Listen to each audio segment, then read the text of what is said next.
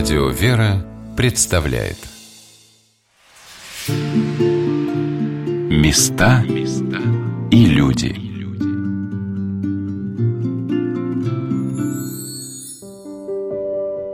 Каким многообразием и фантазией наполнена жизнь православных приходов – какой яркой, насыщенной может стать судьба человека, сделавшего первый шаг в сторону храма. Как невероятно красиво и интересно раскрываются люди в вере.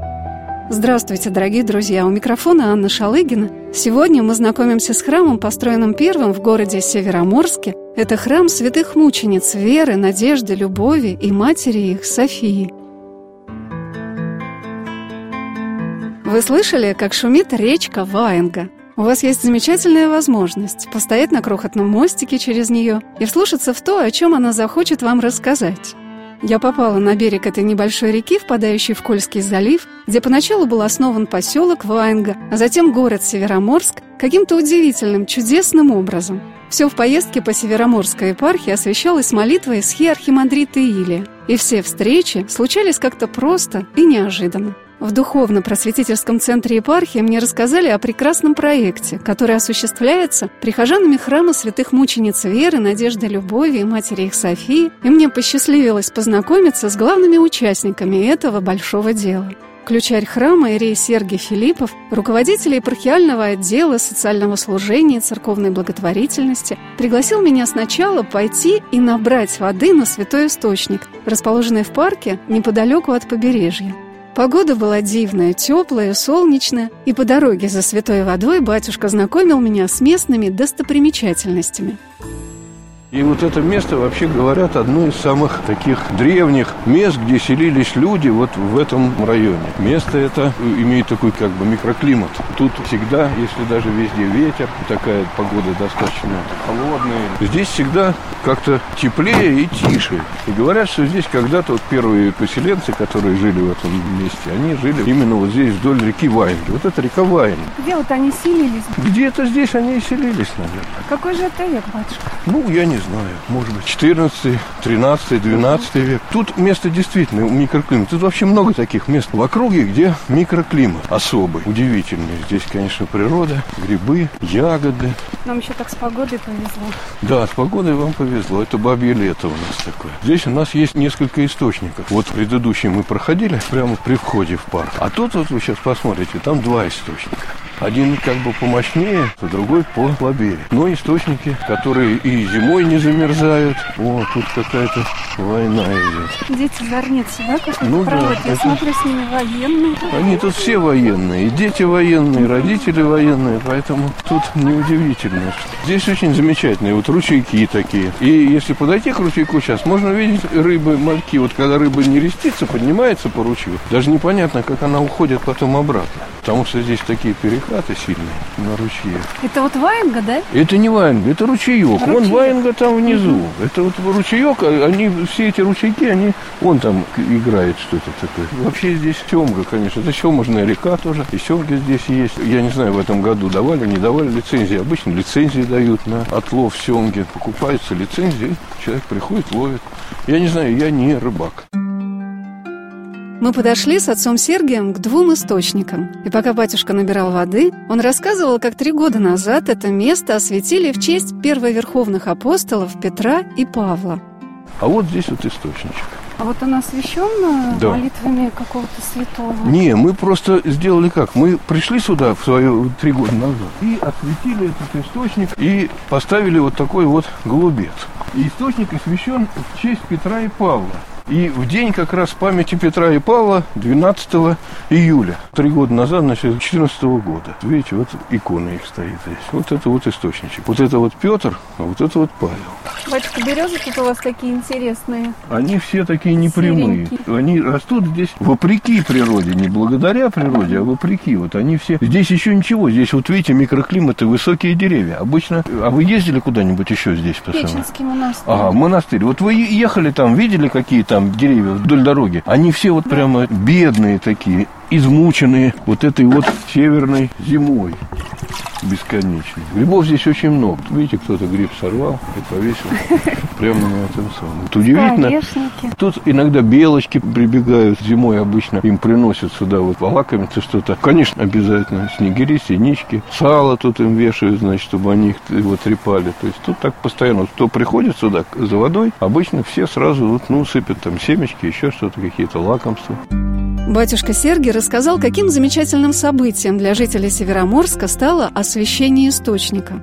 Владыка нам сказал, ну вот давайте вот этот источник сделаем, голубец вот этот вот, и поставим, установим осветим. И мы замечательно собрали людей, военных, ну и просто, так сказать, волонтеров. Мы еще тогда не знали, что они будут потом называться у нас волонтерами. Просто собрали людей неравнодушных, и в июле месяце, 12 числа, это, ну, мы 11 накануне устанавливали, а 12 с архиереем мы вот эту дорогу прошли, и он осветил этот источник. И вот мы пришли, вот этот весь сруб, который там лежит, он был раскатан по бревнышку. И вот военные тут, значит, в форме даже были, раз, бревно на плечо, значит, и вот шли вот эти полкилометра. Кто-то крест вот этот, ну, вот голубец нес, потом камни приходили, таскали. В общем, очень здорово. И получилось так, что у нас, ну, все совпадало на то, что освещать этот источник нужно в субботу. Ну, чтобы выходной день был, чтобы люди могли прийти. Много людей было, тут шли прямо вот крестным ходом таки, к источнику. И посмотрели, вот Петр и Павел.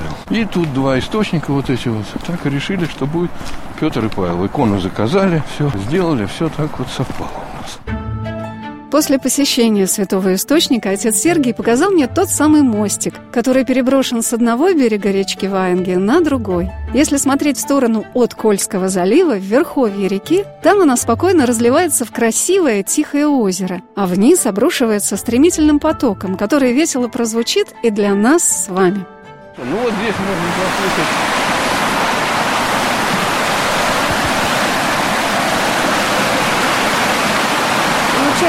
впадении реки Ваенги Кольский залив и образовался этот поселочек, да, да? Да, ну, может быть, он все-таки был немножко туда, в ту сторону. Ну, я не знаю, собственно. Ну, вот говорят, что здесь там, потому что здесь место такое, видите, здесь высокие деревья, и все. В городе не так много таких мест, там все продувается.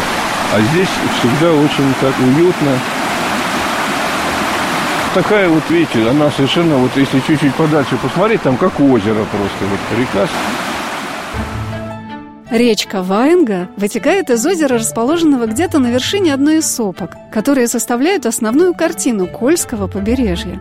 Сопки, как добродушные медвежата, льнут одна к другой и спускаются к заливу, а между ними то тут, то там переливаются на солнышке небольшие озера. Красивейшие северные места, все так необычно, сказочно. И вот здесь, в 2002 году, на высоком берегу города, который даже называют Птичьей горой, был построен первый храм в Североморске. По дороге к нему отец Сергий рассказывал, как он строился – Церковь святых мучениц Вера, Надежды, Любови, Матери их Софии была построена первой в Североморске в 2000 году. Пока еще епархии даже не было. Да, была Мурманская епархия. Ну, а ближайшая церковь была в Рослякова. Мы проезжали там, когда ехали, и видели ее. Сейчас это уже граница, так сказать, Мурманская и Североморская. Перенесли КПП, поэтому там они уже оказались за границей. Архистратега Михаила там на горе.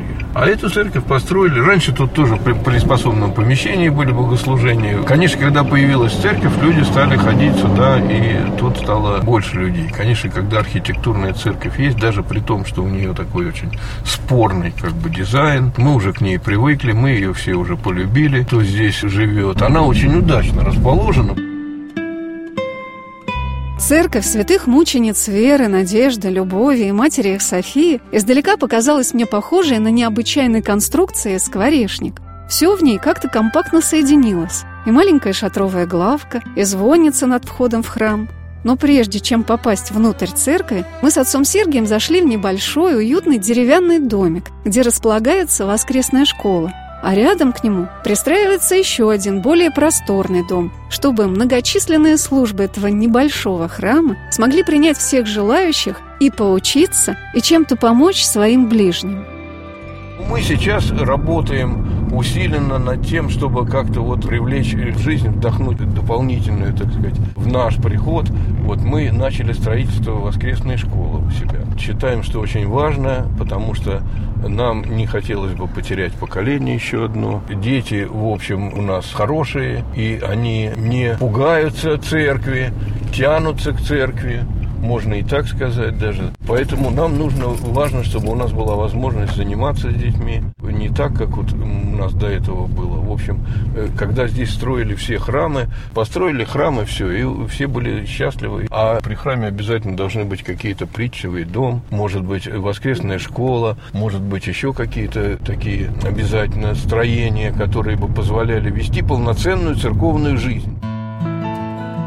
Отец Сергий сказал о том, что работа в приходе очень активно стала развиваться с созданием Североморской епархии. Преосвященный епископ Североморский и Умбский Митрофан видит одной из главных задач приходской деятельности – миссионерство – Господь приводит людей. Я, например, не сторонник как-то ситуацию насиловать. То есть, вот мало ли что мне хочется. Присылает Господь людей, и открываются какие-то новые направления деятельности. Вот я пришел на приход, ну, тут было все так, как было, скажем так. Но ситуация поменялась, у нас образовалась епархия, епархия развивается, архиерей очень активный, он требует, чтобы мы тоже занимались и миссионерством, и всем. Поэтому задача поставлена, а мы, как вот бывшие военные люди, так сказать, мы привыкли или как бывшие комсомольцы, как которые, как партия сказала, надо, комсомол ответил, есть. То есть мы вот все, да, хорошо, мы начинаем, значит, миссионерствовать, начинаем работать.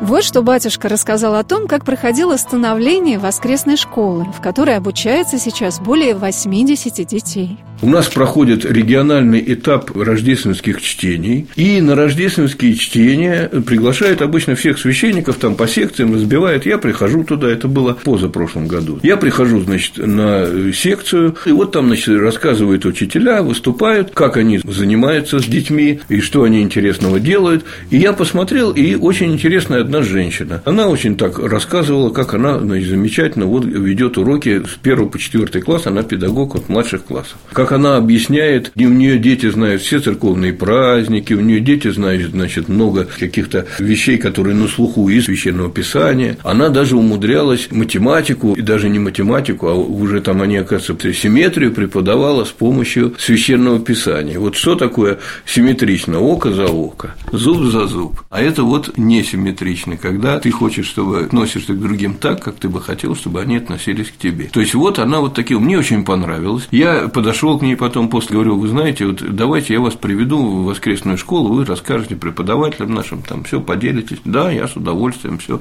Женщина оказалась многодетная мама, у нее трое детей. Ну, в общем, так вот интересно. А потом, значит, как-то мне архиерей говорит, а что вы, говорит, вы ее пригласите, пусть у вас поработает в школе. И мы ее пригласили. Она первые полгода поработала. Очень хорошо, я ее потом пригласил съездить на рождественские чтения. Она хорошо очень позанималась, но она профессиональный педагог. Она умеет и знает и она поставила как бы вот именно учебу. То есть у нас раньше школа была воскресная, это так вот собирались люди и поговорили. Детишки там что-то порисовали еще, это как бы называется, там несколько ступеней есть, это самая низшая ступень такая. Вот она начала нам, так сказать, приподняла все это дело. На следующий год она вот в начале вот прошлого учебного года, то есть год назад, да, у нас 80 человек пришло уже в школу, и мы отказывали многим, потому что она быстро там со своим педагогом, э, таким же, как вот у нее нее рассказала, они говорят, мы тоже хотим. Она, значит, замечательно с ними поговорила, и пришло очень много детей сюда. И вот представляете, для вот этого помещения 80 человек детей, конечно, это много. Они учатся, понятно, сначала один класс, потом другой, третий, но это все очень тяжело.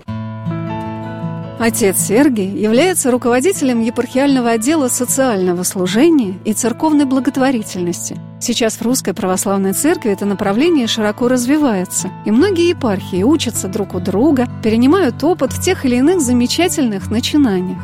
Батюшка рассказал, с какой прекрасной программой Ивановской епархии он познакомился на межрегиональных встречах и что в этом аспекте взаимодействия церкви и школы уже смогли осуществить в Североморске – У нас есть такой, на все рождественские чтения ездят, и э, замечательно очень, там я вот посмотрел, как в Ивановской епархии, у них в сотрудничестве с Министерством образования разработан основа семейной жизни, курс основа семейной жизни для школ. Ну, он факультатив, естественно, но тем не менее. И они проводят занятия, у них там есть там чуть ли не ролевые игры, замечательно, все полный пакет у них есть, они готовы поделиться с этим, и мы бы хотели здесь. У нас здесь, в Мурманской области, у нас очень напряженные отношения с Министерством образования, вообще с образованием, не пускают в школы. И мы решили, что если нам удастся вот всю эту школу сделать, мы обязательно такой курс сделаем, потому что практика показывает, что в школах у нас, в классах больше половины детей из неполных семей. Они слабо представляют себе роли родителей, они слабо представляют, для чего создается семья и так далее.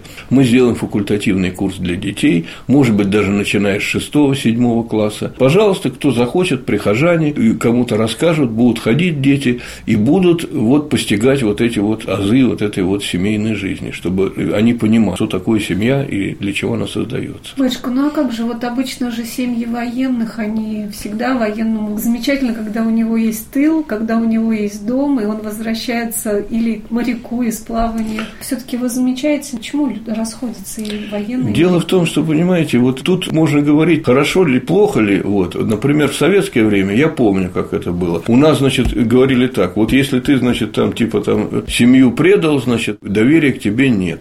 И хотели, не хотели люди, а они вынуждены были сохранять свои семьи. По крайней мере, до тех пор, пока они там не. Ну, статистика, кстати говоря, показывала тогда, что очень много людей разводилось после того, как выходили на пенсию. Почему? Потому что менялась жизнь кардинально, то есть там как-то уже привыкли, а тут менялось, пошел человек работать, уже какие-то другие отношения, уезжали в среднюю полосу, там, на большую землю, как я говорю, и там уже начинались другие, другая жизнь. А сейчас, например, никаких таких нет. Пожалуйста, вот ты командир высокого этого самого ранга, ты можешь иметь одну жену, потом другую, потом третью, еще что-то такое. Это не очень это самое. Но не все так. У нас, например, федеральное агентство по контролю за наркотиками. У них, например, вот наш областной руководитель, он говорил так, что вот мне важно, чтобы у меня офицеров были крепкие семьи, чтобы было, значит, нормально. Вот он такой был очень в этом смысле человек. Он хоть и не православный был человек, он был мусульманин. Он поощрял верующих людей и все. Ему он говорил, что мне это важно, чтобы люди были семьянинами нормальными, чтобы у них были крепкие тылы и так далее. Сейчас у нас, в общем, с этим делом очень тяжело. Многие военные так вот пришли, развелись, потом нашли себе другие. Ну, как-то вот у них это сейчас, к сожалению, частое явление. Частое явление.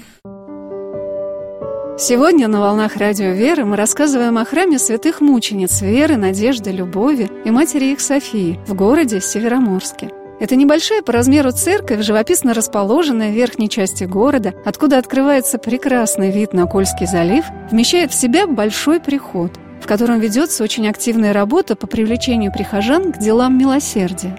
Настоятелем храма является правящий архиерей Североморской епархии, преосвященный епископ Североморский и Умский Митрофан. А мы беседовали с клириком этого храма, который носит почетное звание «Ключарь». Иерей Сергий Филиппов рассказал, как привлекаются люди, которые, может быть, впервые приходят в лоно церкви, к этой очень благодатной творческой деятельности, социальному служению. Что у нас представляет из себя социальная служба? Прежде всего, это волонтер. Вот первое, что я поехал на съезд, и что я там сразу понял, все, что надо создавать волонтеров. Надо собирать людей. Мы начали с того, что у нас в храме есть анкетка такая, мы раздаем, приходим, видим, человек приходит, ну, ко мне на исповедь приходит, на беседы приходят люди. И я когда вижу, чувствую, что человек бывает так, знаете, как подходит какой-то срок. Вот женщина, например, вот у нас так получается, к сожалению, да, вот она живет, у нее ребенок, ребенок вырос, она его отправила учиться. Осталась одна. Женщина молодая, она полна сил, и она не знает, куда приложить свои силы, эти вот в буквальном смысле этого слова. И э, мы даем анкетку. Почти всем, когда мы видим человека нового, ну, который пришел так с серьезными намерениями, не просто зашел свечку поставить и уйти, а чем-то интересуется, и все, мы им даем анкетки. Анкетки эти разработаны были в патриархии, значит, в отделе социального служения. Мы их используем, ну, немножко подправили, это в части нас касающейся, да. Там сначала человек пишет о себе, потом Потом он пишет, какую он помощь может оказывать людям и какая помощь ему нужна. Анкетка человека дается, он заполняет ее, отдает. Анкета попадает к руководителю волонтеров, он заносит в базу данных. И у нас получается так, что у нас очень много город военный, город очень специфический, очень высокий уровень жизни. Очень многие семьи военных по две машины имеют, это просто почти вот все, по сути дела, вот сейчас уже. И многие женщины говорят, вот я, например, готова, допустим, надо что-то отвезти, привезти, пожалуйста, в середине дня. У меня есть время, я могу подопечным каким-то отвезти, там, допустим, продукты, еще что-то сделать. Вот. И все это в базу данных записывается. Кто-то может делать что-то руками, помочь кому-то, ремонт сделать или там исправить что-то дома, если у каких-то стариков, значит, что-то там сломалось или не ладится. И таким образом мы начали создавать базу волонтеров, начали набирать этих людей, начали с ними работать, нас научили всему этому в патриархии замечательно. Мы с ними проводим здесь вот периодически обязательно собираем наиболее активных волонтеров. Ну, как правило, это женщины, мужчин немного бывает почему-то. Мужчины занимаются тем, что зарабатывают деньги. Женщины, значит, занимаются делами милосердия.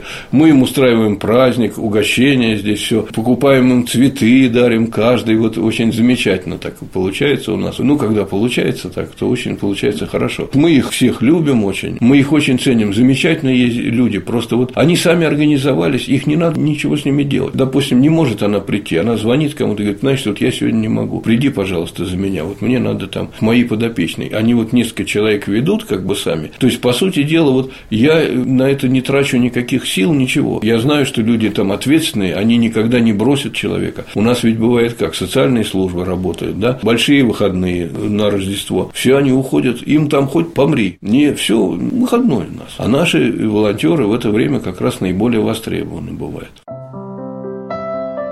В Североморской епархии был создан замечательный проект, который постепенно собирает под свой амофор многих жителей Североморска. Епархиальный центр гуманитарной помощи «Стезя милосердия». Вот что рассказала об этом руководитель этого центра Татьяна Ивановна Титова. Приходя в храм, при разговоре, вот батюшка, когда проводит исповеди, да, они многие говорят, что у них много свободного времени, там, или просто хотят помочь. Вот э, есть вот желание, есть такая возможность, и тогда им дается анкета. Они заполняют анкету, и в этой анкете указывают, чем они могут помочь. И тогда уже, когда они уже обосновали свои желания, мы тогда с ними уже работаем и привлекаем их для своих акций, допустим, или по уходу за престарелыми, или что-то нужно отвезти и привезти. То есть вот все по силам нам помогают. И люди остаются довольны, а мы в том числе, потому что для нас это очень важно, потому что у нас нету кадровых таких, большого штата у нас нету. А вот каждый по чуть-чуть, и большая польза. Все приходят и говорят, как хорошо, что появился этот центр, что так вот можно прийти и отдать, допустим, вещи, чтобы не вкидывать на помойку то, что еще, как говорится, можно носить. И взять, допустим, людям приходят, люди с удовольствием берут и обувь, и одежду. Вот что рассказала Татьяна Ивановна о том, как она пришла в этот центр, который открылся в Североморской епархии в 2015 году. 16 декабря официально открылся центр, а вообще, получается, уже два года в социальном отделе нашей епархии. Я нахожусь, работаю. Моя специальность специалист по социальной работе, по образованию. У меня высшее образование, заканчивала нашу мореходку высшую. Специалист в Североморске есть мореходка? Это в Мурманске, это рядышком. Как это называется? Это Мурманский технический государственный университет. Факультет социально-экономический и специальность специалист по социальной работе. Получается, что сейчас в церкви как раз открылась очень большая возможность да, для социальных да, э, работников. для социальных работников, и мы уже в церкви два раза проходили переподготовку.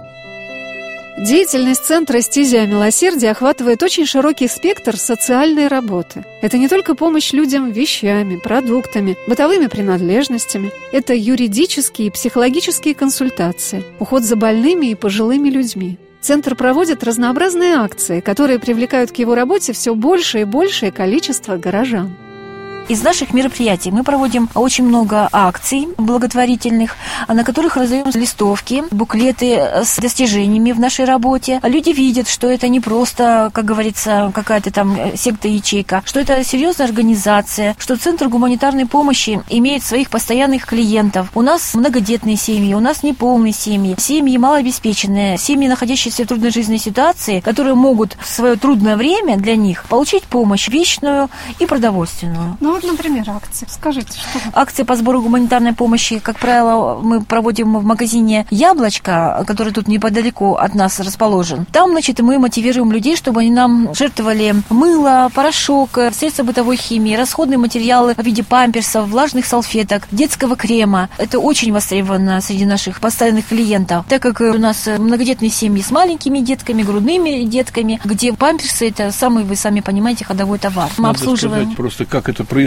акция. Мы устанавливаем стойку, у нас есть этот самый роллап, ставим там, где название акции, все, в магазине. Магазин торгует как раз вот таким ассортиментом товаров. Мы стоим в фойе магазина, но уже после кассы, как бы между дверьми. Приходят люди, мы к ним обращаемся, значит, вот мы, у нас акция, мы собираем помощь, вот возьмите листов, бумажечку такую, списочек. Если вы что-то такое захотите, можете купить, на кассе оплатить и нам принести и отдать. Вот таким вот образом это все проходит. У нас очень большое количество волонтеров, которые нам помогают в проведении этих акций. Вот они стоят и принимают у людей пожертвования. Еще у нас проводятся благотворительные ярмарки. На ярмарках мы продаем товар наших рукодельниц. То есть это могут быть и вязаные вещи, бантики, поделки, выполненные из подручного материала. Мы тоже уже узнаваемые в этих мероприятиях. Заранее об этих мероприятиях мы информируем через э, страничку ВКонтакте, и уже люди приходят, и они уже знают, что они в тот раз наметили, или что в этот раз интересного увидели. Где, например, проходит? акция? Значит, чаще всего это у нас на площади, когда проводятся городские мероприятия, и около храма Вера, Надежда, Любовь. Обычно у нас день флота, день города и какие-то еще такого вот плана мероприятия. России. День России. Рядом, значит, торгуют там шашлык жарят, а мы, значит, просто предлагаем поучаствовать в беспроигрышной лотерее и раздаем листовочки, где рассказываем, что нам важно, чтобы о нас знали, чтобы люди, которые оказываются в сложной жизненной ситуации, чтобы они знали, куда можно обратиться.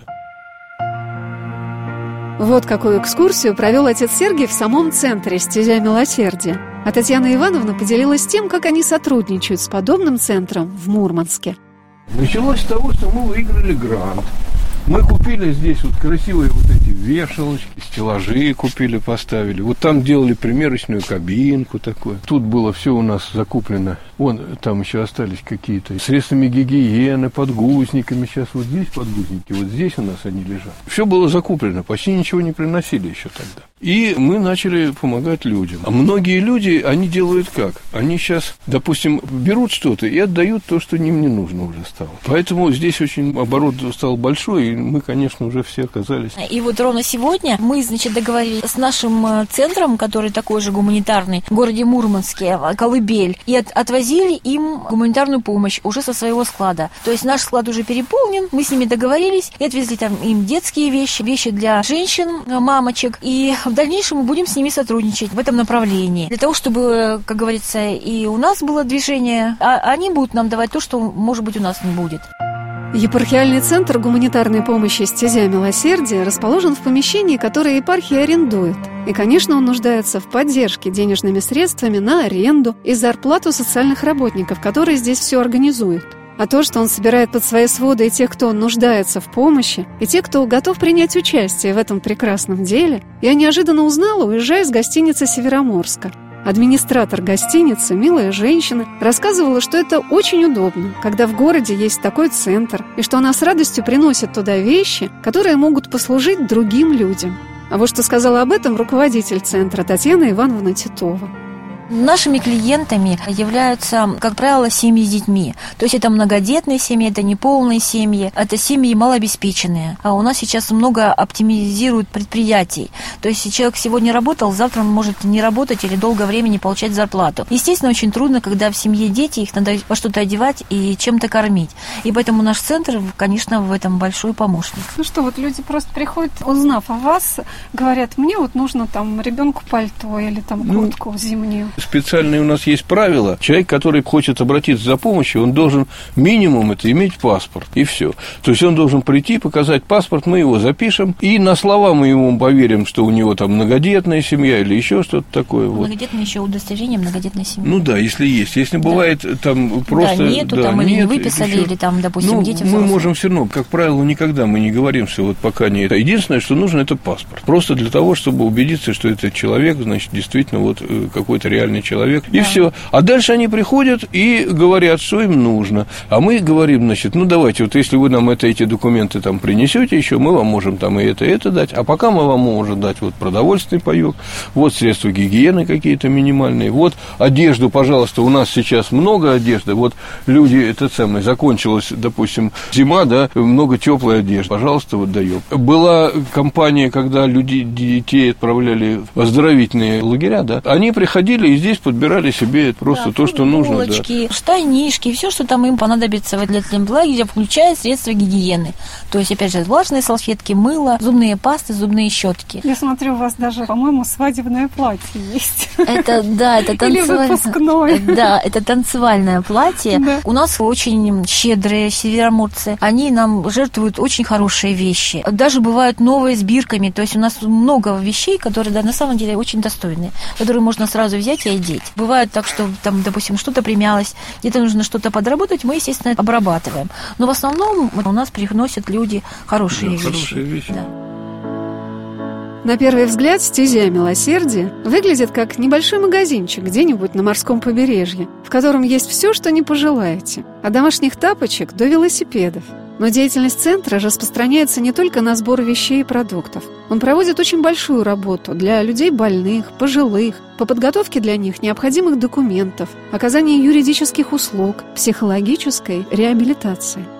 Всегда спрашиваем, какое пособие льготу получает человек, почему не получает. И стараемся подумать вместе, что можно выбрать и, допустим, с какой стороны подойти к ситуации, чтобы человек получал на самом деле пособие, если ему положено. Но бывают такие трудные ситуации, когда, допустим, человек между там, тяжелой болезнью или инвалидность. Опять же, такие памперсы не положены. Но у нас вот, допустим, есть, и мы на какое-то время можем человеку оказать помощь в этом деле. То есть там обеспечить средствами гигиены. Те же пеленки, допустим, тоже расходный материал, одноразовые. Или же же, допустим, вот человек получает по своему ИПР подгузники, допустим, там второго размера, а ему нужно, допустим, третьего размера. А мы, значит, стараемся поменять, допустим, человеку всегда идем навстречу, находим, изыскиваем средства для того, чтобы ситуация у него улучшилась. Татьяна Ивановна выделила, наверное, одну из самых главных отличительных особенностей в деятельности гуманитарного центра «Стезя милосердия» Все его работники и волонтеры трудятся для людей с огромным желанием обязательно им помочь, войти в ситуацию, разобраться, не остаются равнодушными. А это, наверное, самое главное в наш век, когда так много инстанций, где люди работают формально, на самом деле обкрадывая тем самих себя, отказываясь от благодатной силы помощи Божией, которая всегда приходит, когда человек стремится сделать что-то не для себя, а для своего ближнего или даже очень далекого человека. Ведь слова апостола Павла «друг друга тяготы носите и таку исполните закон Христов» в его послании к Галатам сказаны и для каждого из нас – Создаются такие ситуации, когда, допустим, социальные службы могут оказывать помощь только в будние рабочие дни. А праздничные выходные дни человек как хочешь, так и выходи из данной ситуации. И поэтому мы тоже вот здесь приходим на помощь. То есть проведываем наших патронажных постельных или там частично лишенных самообслуживания, помогаем им по хозяйству, даже приготовить там еду или накормить. Ну, короче, все, что там нужно, мы стараемся человеку помочь. Места и люди.